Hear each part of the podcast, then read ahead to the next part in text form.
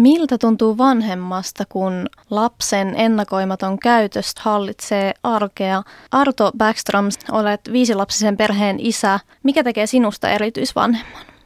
No tänä päivänä varmaan jo se, että on viisi lasta, niin tekee, tekee minusta erityisvanhemman ja suurperheen isän, mutta, mutta erityisesti se, että vanhimmalla lapsella on ää, neuropsykiatrisen poikkeavuus ja turette ja, ja vielä autismikirjon häiriö siihen päälle, joka aiheuttaa sitten meille erilaisia haasteita sinne arkipäivään. Minkälaisia ne haasteet on? Mm, pienimmillään ne haasteet on ehkä sellaisia, että, että pitää ennakoida hyvin tarkasti, miten päivä rakennetaan ja, ja miten, mitä tehdään seuraavaksi ja miten me valmistellaan lapset siihen, että me päästään paikasta A paikkaan B. Ja, ja pahimmillaan ne on sitten sitä, että pitää varautua siihen, että, että tosiaan semmoista jopa väkivaltaista käytöstä ilmenee tai, tai ylipäätään ei päästä edes ovesta ulos. Miten sitten esimerkiksi julkisilla paikoilla, miten sä toimit sellaisissa tilanteissa, kun se lapsi heittäytyy hankalaksi? Siinä mielessä se on samanlaista kuin uhmaikäisen kanssa, että et, et kyllä se reagointitapa on, on vähän se, että et pulinat pois ja me toimitaan nyt näin kuin on sovittu.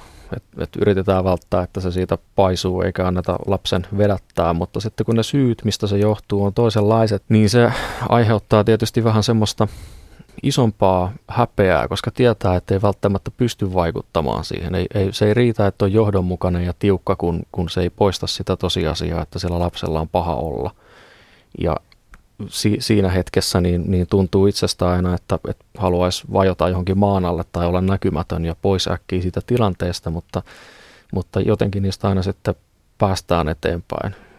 Ja sama kun ne tilanteet syntyy ihan tyhjästä välillä, niin ne saattaa samaten katketa ihan tyhjästä. Et yhden kerran oltiin ostamassa takkia lapselle ja, ja pelkästään lähteminen takkiostoksille oli, oli käsittämättömän vaikeaa ja hirveän riitelyn kanssa lähdettiin ja junamatkalla niin kuuntelin lapsen suusta tappouhkauksia ja itsensä tappamispuheita ja, ja väkivallalla uhkailua ja, ja karkailua katselin siinä aikani ja, ja tota, raahasin lapsen väkisin sinne kauppaan, koska oli oikeasti talvi tullut ja piti se takki saada.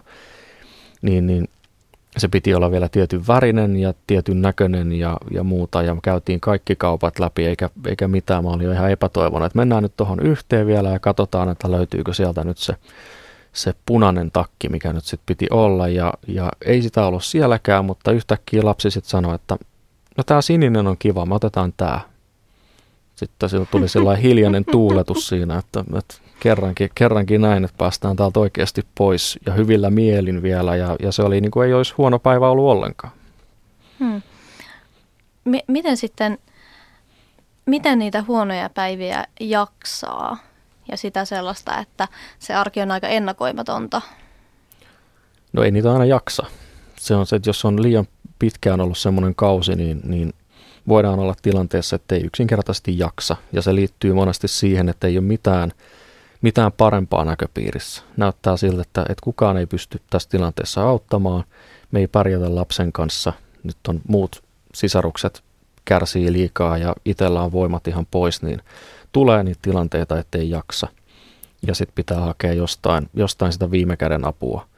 Mutta enimmäkseen niin kyllä sitä, ne huonot päivät silloin, kun ne on yksittäisiä tai niitä on vaan jokunen peräkkäin ja on, on jotain tietoa, että nyt asiat voidaan saada muuttumaan, niin, niin silloin, silloin ehkä se toivo siitä paremmasta on se, se, mikä auttaa jaksamaan. Ja tietysti semmoiset asiat, että on joku, jolle puhua. Että et puhutaan perheessä ja puhutaan perheen ulkopuolella ja, ja nyt mä puhun radiossa tästä samasta. Että et, et kyllä niillä on, niillä on merkitys, merkitys, varsinkin jos siihen liittyy vertaistukea, että, että joku muu, joka on kokenut ehkä vähän samanlaista, niin, niin kertoo siitä omasta tilanteestaan, niin se monesti myös helpottaa. Meneekö sulla koskaan hermot? Päivittäin, mutta ei, ei, ei ainoastaan yhteen lapseen, vaan ihan kaikkiin lapsiin aika tasapuolisesti. Että kyllä kun, sen, kun se arki on, on kuormittavaa, niin, niin kyllähän se purkautuu ja, ja kun ihmisiä ollaan, niin, niin ei se aina se oma käytöskään ole esimerkillistä, mutta enimmäkseen se hermostuminen itsellä on sillä lailla hallussa, että tässä on kyllä opeteltu, opeteltu uh, sietämään erilaisia kriisejä ja sisäisiä kriisitiloja, että miten – miten ratkaista niitä ongelmia, niin, niin se tässä on vuosi vuodelta onneksi kehittynyt. Ärsyttääkö koskaan se, että jos vaikka joku sanotaan yhden lapsen vanhempi, jolla on pieni vauva, valittaa sitä, että kyllä nyt väsyttää ja on rankkaa, kun vauva on valvottanut yöllä. Miten sä suhtaudut siihen? Onko, onko muilla vanhemmilla oikeus valittaa? Kaikilla pitää olla valittamisen oikeus. Ja niin kuin mä oon siitä sanonutkin, siitä erityisvanhemmuudesta, että ne on niin moninaisia ne tilanteet, että se ei välttämättä johdu että siitä, että on erityislapsi, vaan voi olla, olla myös sillä vanhemmalla rankkaa, ehkä masennusta, tai ylipäätään se, että on, on vauva, joka valvottaa yöt, niin se on jo ihan, ihan riittävä syy tuntea itsensä hyvin erityisvanhemmaksi. Et, et ei se tarvii, se on ennen muuta semmoinen kokemustila, ja sitä ei kukaan ulkopuolinen voi tulla määrittelemään. Et, et si, sillä lailla mä aina katson, katson niitä tilanteita ja on oppinutkin siihen, että en mä voi sanoa, mitä jostain muusta tuntuu. Et jos joku kokee olevansa tosi väsynyt, niin hän varmasti on tosi väsynyt, riippumatta siitä, mistä se, mistä se väsymys tulee ja johtuu. Teillä on ollut tänäkin vuonna sellainen tilanne, että te olette itse ottaneet yhteyttä lastensuojeluun. Kyllä. Minkälainen tilanne se oli? Miten päädyttiin siihen? Se oli semmoinen semmoinen pitkälle kärjistynyt tilanne, että oli ollut hankala kausi, joka paheni pahenemistaan. Puhutaan siis useiden kuukausien ajanjaksosta. Ja tuntuu, että ei mikään, mikään keino enää tepsi. Itselleen jaksaminen vähissä.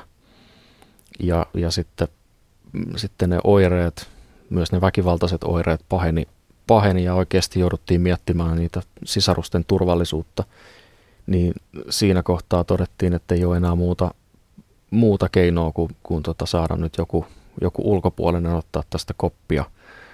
Ja se päätöksenteko oli tällä kertaa helpompi, koska me ollaan kerran aikaisemmin jouduttu turvautumaan samaan. Mutta tämä toinen kerta, kerta oli siinä mielessä helpompi, että meillä oli myös, myös se kokemus siitä, että meitä voidaan auttaa. Että että, me, että se ei ole lopullista, kukaan ei vie meiltä lapsia pois, vaan me saadaan se apu tähän hetkeen ja voidaan taas yrittää palata normaaliin myöhemmin. Miltä se tuntuu, kun joutuu tekemään omasta perheestään lastensuojeluilmoituksen? Siinä vaiheessa, kun on jo niin pitkällä sen ajatuksen kanssa, niin ei se paljon tunnu enää miltään. että siinä, siinä vaiheessa on vaan niin väsynyt ja poikki, että, että tota, haluaa vaan päästä eroon siitä tilanteesta keinolla millä tahansa. Mikä olisi paras mahdollinen skenaario siitä, minkälaista elämä voisi olla vaikka viiden vuoden päästä? Paras mahdollinen skenaario, skenaario olisi varmaan semmoinen, että ihan semmoinen tavallisen kuulunen lapsiperhearki olisi mahdollista. Että lapset vois käydä harrastuksissa, vois käydä lasten kanssa ulkona, tehdä asioita perheenä yhdessä. Perheenjäsenet tuntee olonsa turvalliseksi ja, ja näkee ne mahdollisuudet, mihin he voi tarttua ja jaksaa lähteä harrastamaan tai tekemään asioita ja, ja ylipäätään istumaan vaikka ruokapöydän ääressä ilman, että se kärjistyy konfliktiksi.